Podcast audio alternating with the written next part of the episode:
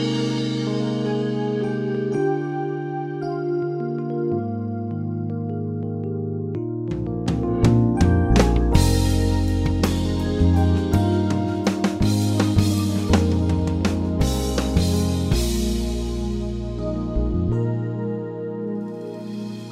you ever get things out of perspective? I mean, do you ever find yourself getting upset over something and then later on wondering why it bothered you so much? Well, I think we've all had that experience in life.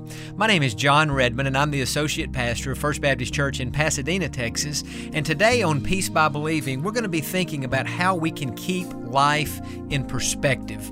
The sermon we're going to be listening to today is a sermon that I preached to our congregation one Sunday night, and it was a blessing to our people, and I'm praying that it will be a blessing to you today. Well, let me begin tonight with a question. In your opinion, is it better to be young or old? How many of you say it's better to be young? Would you raise your hand? All right. How many? That's that's the older people that just raised. How many of you would say it's better to be old? I'm going to look in the student section tonight. All right. Well, that's an, that's an interesting response to that question. It's about sixty percent saying that it's better to be young than it is to be old. You know, when we are young, all we want to do is grow up. And that's what everybody's asking us. What are you going to do when you grow up? And then after we have grown up, and then when we start getting older, we do everything we can to try to recapture our youth. I know of a pastor who was well up in his seventies, and he was a he was a man who always preached about faith. Trust God. God can do miracles. God can do mountains. And he had hair that was jet black. There was not a gray hair in his head. And after one of the services, a lady came up to him and said, "Pastor, Your hair, you are, I don't know how old you are, but you're getting on up there, and your hair is beautiful. It is jet black. There's no gray hair." She said, "Pastor, do you color your hair?" And he said, "Yes, I do." And she said, "Well, I'm disappointed. I thought you were a man of faith." And he said to her, "Ma'am, faith without works is dead." And so he knew that he had to do his part. And you know, so sometimes as we get a little bit older, we work harder to get back to where we used to be. And we were when we were there in the first place, we wanted to get old. And so it's a strange dynamic. So, but back to the question, is it better to be young or old? Well, from a physical perspective, I think it's better to be young. Because when we're young, we're we have more energy, there's less sickness, there are less physical problems. So physically, it's better to be uh, it's better to be young.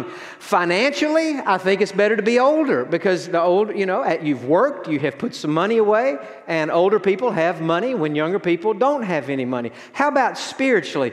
Would you say that spiritually, it's better to be young or old? Well, it's kind of a mixed bag. If you think about it, a young Christian has a lot of zeal and passion and enthusiasm for God. And I remember when I first started preaching when I was eighteen years of age. That's been over twenty-eight years now. I, and I hope I have more passion now than I did then, but I'll tell you one thing, back then I had a lot of passion. And as an eighteen-year-old, and when we're that age, we're filled with gusto and passion and zeal for God, and it's a good thing. And so we could say, well, spiritually, it might be better to be a young Christian because you have that zeal, and yet an older Christian has something that a younger Christian doesn't have. An older Christian has perspective on life. Perspective. Think about this. If you have been saved for ten or twenty or thirty or forty or fifty years, you've been walking with God for a long time, and you have walked with God through a lot of stuff in life. And so as you've gone through those things with God, your confidence has grown, your faith in God has grown, and probably if you're fifty or sixty or seventy or eighty years of age, not many things rattle you anymore because you have history with God. Whereas a young Christian who has the passion for God but never has been through anything, well, they don't have any perspective, and so sometimes when we're young, or even when we're maybe middle-aged, we can be rattled and we can be shaken because we're going through something that we have never been through before. I heard a pastor say this one time, and it never has left my memory. He said, "An old person has been young, but a young person has never been old." And so an old person has a perspective on life that a young person doesn't have. And so if you were asking me, when you factor all those things into the equation and come back to the original question, is it better to be young or old? I would say it is better to be old because you have that perspective on life. Now, having said that, let me say this. Just because you are an older Christian, that doesn't necessarily mean that you're a mature Christian. Old age doesn't equal spiritual maturity. And just because you are a younger Christian, that doesn't necessarily mean that you are spiritually immature. Youth doesn't equal immaturity. Not at all. You can be old and immature. You can be young and spiritually mature because God has devised a way for us to have spiritual maturity and for us to have perspective on life, whether we're young or whether we are old. The fact, though, most of us have life all out of perspective. And I, a couple of weeks ago, took three days vacation. And just, I stayed home, didn't go anywhere.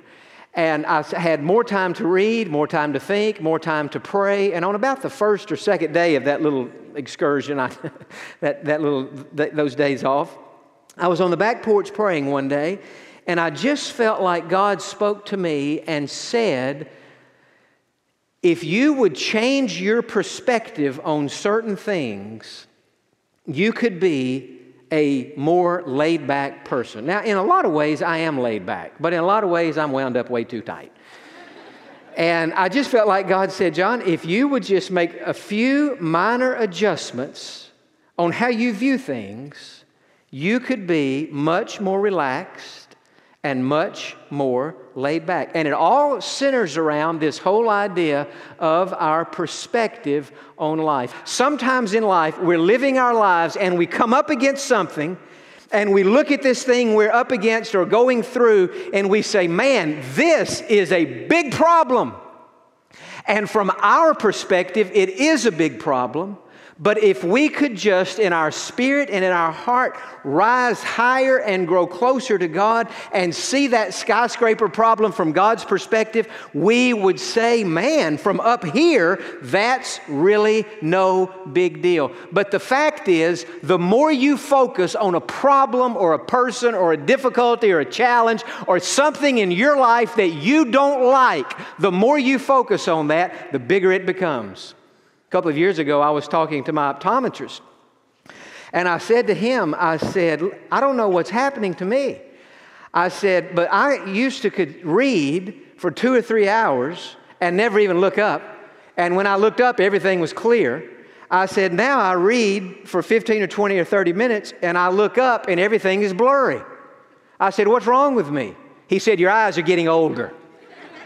Now, that man's about twenty-five years older than me, telling me that my eyes were getting older. But it's true. If I go home tonight and take my Bible or some other book, and for thirty minutes or forty-five minutes, I sit there, and all I do is look at the words on these pages. When I look off into the distance, everything is a little bit blurry for about five or ten minutes, and then it clears up. And that's the point I'm trying to make tonight. When we focus on something right that is in front of us, that thing becomes bigger and bigger and more dominating, and everything in life, the big picture of life, the grand scheme of life, life from God's perspective is fuzzy and it is blurry and it is unclear to us. And so as I was on my back porch, and this is the truth that I want to try to make tonight, The, the, the, the, the one thing, the one truth, and the one lesson that I want to get across in this message tonight is simply this, and you can write it down in your, in your bulletin. Compared to salvation and eternal life, nothing is a big deal. Now, I want to say that again. Compared to salvation and eternal life, nothing is a big deal. Now let's see if we can say that together. Compared to salvation and eternal life, nothing is a big deal. Now I'm curious. Now you've just seen that. You've written it down. You've heard me say it twice. We've said it together once. If you believe that, say amen. Amen. See, we believe it. But tomorrow morning when you go into the garage to get in your car and go to work and you have a flat tire, it's a big deal. Now, I'm not saying that nothing matters in life. I think some people have the idea that no, nothing matters. No, nothing matters. And if you ever go in their house and look in their sink, you'll see that. I mean, they don't think anything matters. Well, I'm the opposite. I think everything matters. But I'm trying to get to a place where I say things matter, but compared to salvation, compared to eternal life, it's really not a big deal. And so what we do a lot of times in life, we get upset over things that are not a big deal. Now, that said, open your Bibles tonight to Matthew chapter ten. I want us to look at one verse that makes that point very, very clear. Compared to salvation, compared to eternal life, nothing in life is a big deal, and we should learn to take these things in stride and see it as God sees it, because the Scripture says God sits up high and looks down low. Now, the problem is we sit down low and look down low, but we need to be able to sit up high spiritually from God's perspective and look at life as He sees life, and we can say, hey, compared to eternal life, this is just no big deal. Now, look in Matthew chapter ten, verse twenty-eight. Jesus is speaking on this subject, and look what Jesus said. It is a very interesting statement. He said, do not fear those who kill the body, but cannot kill the soul, but rather fear Him who is able to destroy both soul and body in hell. So Jesus is saying to these early disciples, it applies to us, it applied sure enough to them because their lives were on the line for their faith in Christ. It applies to us today, probably in a slightly different way. But Jesus says to His disciples, don't be afraid of those who have the authority, who have the power, who have the ability to kill you for being my follower. Don't fear them. But instead, fear God who has the ability to destroy not just the body, but has the ability to destroy one's soul in hell. So what God, what Jesus is saying is, now think about this. Compared to salvation and eternal life, your life doesn't even matter. Your life doesn't even matter. I've been reading lately in some church history, and I was reading a few days ago about a man named Justin. Justin lived in the second century. He had grown up in a pagan home with uh, parents who did not believe in Christ, and uh, later in life, he was, he was actually saved and gave his life to the Lord and began to follow God, and yet because of his faith in Christ, he was living in Rome at this time, born in Israel, moved to Rome, and he began to be persecuted for his faith, and Christians were there being killed for their faith in Christ, and Justin, one day, who became a great writer in the second century, a great Christian writer, he wrote these words. He said, there are some who can kill us, but they can do us no real harm. They can kill us, but they can do us no real harm. And Justin ended up being beheaded for his faith, and he got the nickname Justin Martyr because he was martyred for his faith in Christ. Now think about that. Compared to salvation and eternal life, your life doesn't even matter. Now, you would have expected in this verse, Jesus would have said something to the effect, uh, hey, remember, God is the one who has the power to send people to hell if they don't get saved. That's who you should be afraid of. But so in light of that, don't worry about food. Don't worry about clothing. And he had said this four chapters earlier in the Sermon on the Mount, Matthew chapter six. Don't worry about what you will eat. Don't worry about what you will wear. In other places, don't worry about how much money you have. In other places, don't worry about what people think about you. But in this passage, Jesus just bypasses and skyrockets past all that. And he says, in light of eternal life, it's not just that other people's opinions of you don't matter. It's not just that how much money you have in the bank doesn't matter. It's not just that this person is rude. It's not just that they're being rude to you, that that doesn't matter. Jesus said, I'll tell you what doesn't matter compared to eternal life. Physical life doesn't matter. How many of you, to illustrate the truth of this, it's true because Jesus said it, but it's true in our own experience.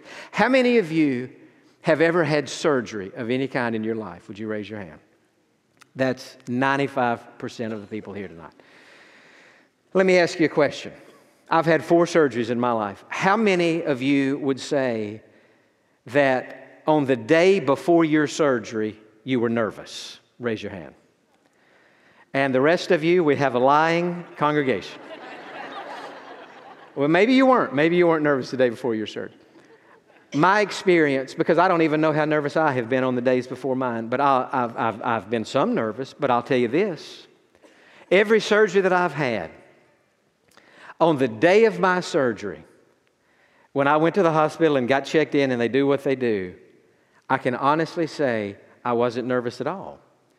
And the reason for that is because, my, because God gave me peace. But the reason He gave me peace is because I knew in my heart that I was saved, and I played it out in my mind, and I thought, the worst thing that can happen to me is that I would die on the operating table. And if I die on the operating table, I'm going to go to heaven and be with God.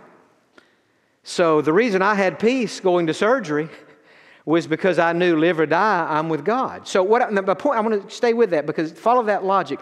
So how many of you who've had surgery, you felt the same thing, right? Say amen. You had the same thoughts. That's what gave you peace. Think about it. What were we really saying the day of surgery or the day before surgery? What we were saying was, you know what? I want to live. I pray I live. I don't want to die. But even if I die, it's not that big a deal. Why? Because compared to salvation and eternal life, nothing is a big deal. Not even our life is a big deal. And the irony of all this is we can go through experiences like that where we're saying to ourselves, you know what, it doesn't even matter if I live or die, and yet we come through that experience by the grace of God, and in time we resume and return back to, quote, real life, and we get back in real life, and somebody's rude to us, or somebody is dismissive towards us, or somebody talks behind our back, or somebody tries to ruin our name and says all kinds of things that aren't even true about us, and in our hearts we get all all upset about that. Now think about that. A few weeks earlier, we were over here saying, it doesn't even matter if I live or die. My life doesn't even matter. And now after that experience is past, we're back over here saying, oh, I can't believe that they would have done this. Or we're worried about the finances, or we're worried about something. So it doesn't make sense. At the day of surgery, we're not even worried if we live or die, but we get back to reality and we're upset about all these things in our life. Now, in your bulletin tonight, I want you to see the next little thing, because this is this is what I'm this is what the truth I'm trying to teach tonight, and I wish you would jot this down. The four life-changing words. And if you could get these words not only in your mind and in your vocabulary, but if this could become part of our attitude and part of our life, we would be more laid back, we would be more peaceful, life would be better, people would enjoy being around us more, everything would be better. Here are the four life-changing words. Write this down. It's no big deal. It's not. That thing that you came in here tonight worrying about, I'm telling you, it's no big deal. It's not a big deal. And if you were having open heart surgery in the morning, you wouldn't even be thinking about that. You would be thinking, well, live or die, it doesn't even matter. My life doesn't even matter. But since you're not having that in the morning, you came in here tonight, many probably, and they got something on them. And I'm here to tell you tonight, it's no big deal. And that's the lesson that God is wanting to get to us, is an attitude not that is flippant or nonchalant or sloppy with life that says, well, nothing matters. It doesn't matter how I look. It doesn't matter anything. No, it does matter. But in the grand scheme of things, it's no big deal. Now, here's the question. How does God go about teaching us that it's no big deal? How does God go about doing that? Just write these three little things down tonight in your book. First of all, God teaches us that through the Bible. The Bible teaches. Jesus said it in this verse tonight. Don't fear the one who can kill your body. Fear the one who can destroy your soul in hell. We read in Colossians chapter three and verse two, set your mind on things above. Say that with me. Set your mind on things above. Paul said, not on things on the earth. Don't focus on the thing that right is in front of you. No, rise higher. Look at it from God's perspective. And so all through the Bible, we find out these things don't matter. I'll tell you another way we find we, we learn that, that things are just no big deal in the grand scheme of things, not only from the Bible, but from the experiences of other people. The experiences of other people. We learn. We should learn, we should learn to learn from the experiences of others. I think about King Solomon, other than Jesus, the wisest man who ever lived. Now think about this. That means Solomon was a lot smarter than any of us. And Solomon said in his life, that in the, when he was young, he had it all mixed up and turned around. And he thought that if he could experience certain things in life, that those things would bring him happiness. He thought if he could have enough money, and boy did he have the money. He thought if he could have enough relationships, and boy did he have the women. seven hundred wives, three hundred girlfriends. I don't know how he still had the money. A thousand women. And Solomon said, looking back on that, the women didn't bring me satisfaction. And he said on these great building projects, Solomon built the temple in Jerusalem. And yet when he finished all of it, as beautiful as it was and as wonderful as it was, it left him empty. Solomon said, I know, maybe if he was the king of Israel, so he had achieved political status. He had done all these things. And Solomon says, at the end of, the, as he got old, and this is what I'm saying, if we can learn while we're younger what the wisest man on the earth, history, learned when he got old, he said, I found that all of that was vanity of vanities. You know what the word vanity means, literally? It means nothing. So Solomon said, here's what I thought. I thought if I had all the money, I got the money. I thought if I had the women and the relationships, I thought if I had uh, pleasure, he had every imaginable thing. He said, I thought if I had these things, my life would have meaning and my life would have purpose, and then I would be happy. He said, but I'll tell you what I discovered. I discovered vanity of vanity. Literally, I discovered not only nothing, I discovered the nothing part of nothing. Nothing of nothing. And then we learn it from our own experience.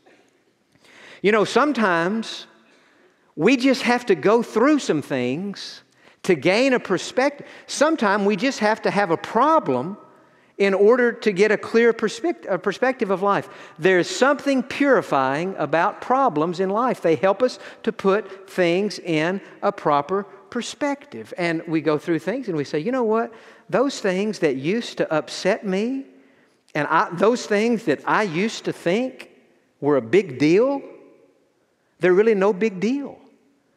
And I think until we get to heaven, we're still going to, I don't think we're ever going to reach a place in our, and, and if, if, if we do, I have not reached this yet. I don't think we're going to reach a place in our Christian life on earth where we, where we just get to a place where we say, you know what, I've learned it all, I've got it figured out, I'm fully mature, nothing rattles me, and I always have life in proper perspective. Now, if any of you have that together, you are the designated preacher next Sunday night. And I'm going to sit on the front row and take notes of your...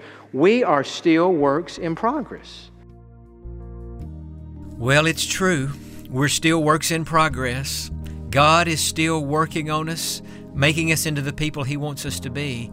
And one of the things God is doing is He is helping us to see life from His perspective so that we can see things so much more clearly. And so if you'll just take those four words that we uh, ended the sermon with today and memorize those words and get those words into your vocabulary, and remember what the words are? It's no big deal. Just wherever you are right now, just say that in your car, at home. It's no big deal. Tomorrow when you go to work and a coworker does something, or maybe your supervisor uh, sends you an email and it just rubs you the wrong way and you're just tempted to get upset and let it ruin your day, you have to say those four words, it's no big deal. And if you'll get those words in your vocabulary, I'm telling you, it's going to help you to see life more clearly from a much better perspective. The fact is, compared to salvation and eternal life, nothing is a big deal. Because once we think about our eternity and where we'll be forever, and then we think, now wait a second, I'm getting upset about this that just happened at home, or this that just happened with a friend, or this that just happened at work. It's really no big deal. The only thing that's really a big deal is our souls, and if we're ready to meet Jesus Christ. And so today, if you've never invited Jesus to come into your heart, I encourage you to do that. Uh, That is a big deal. That's the big deal. And if you'd get that settled, your life will be changed uh, for now and forever. I hope the program has been a blessing to you today, and I hope you'll join us again next time on Peace by Believing.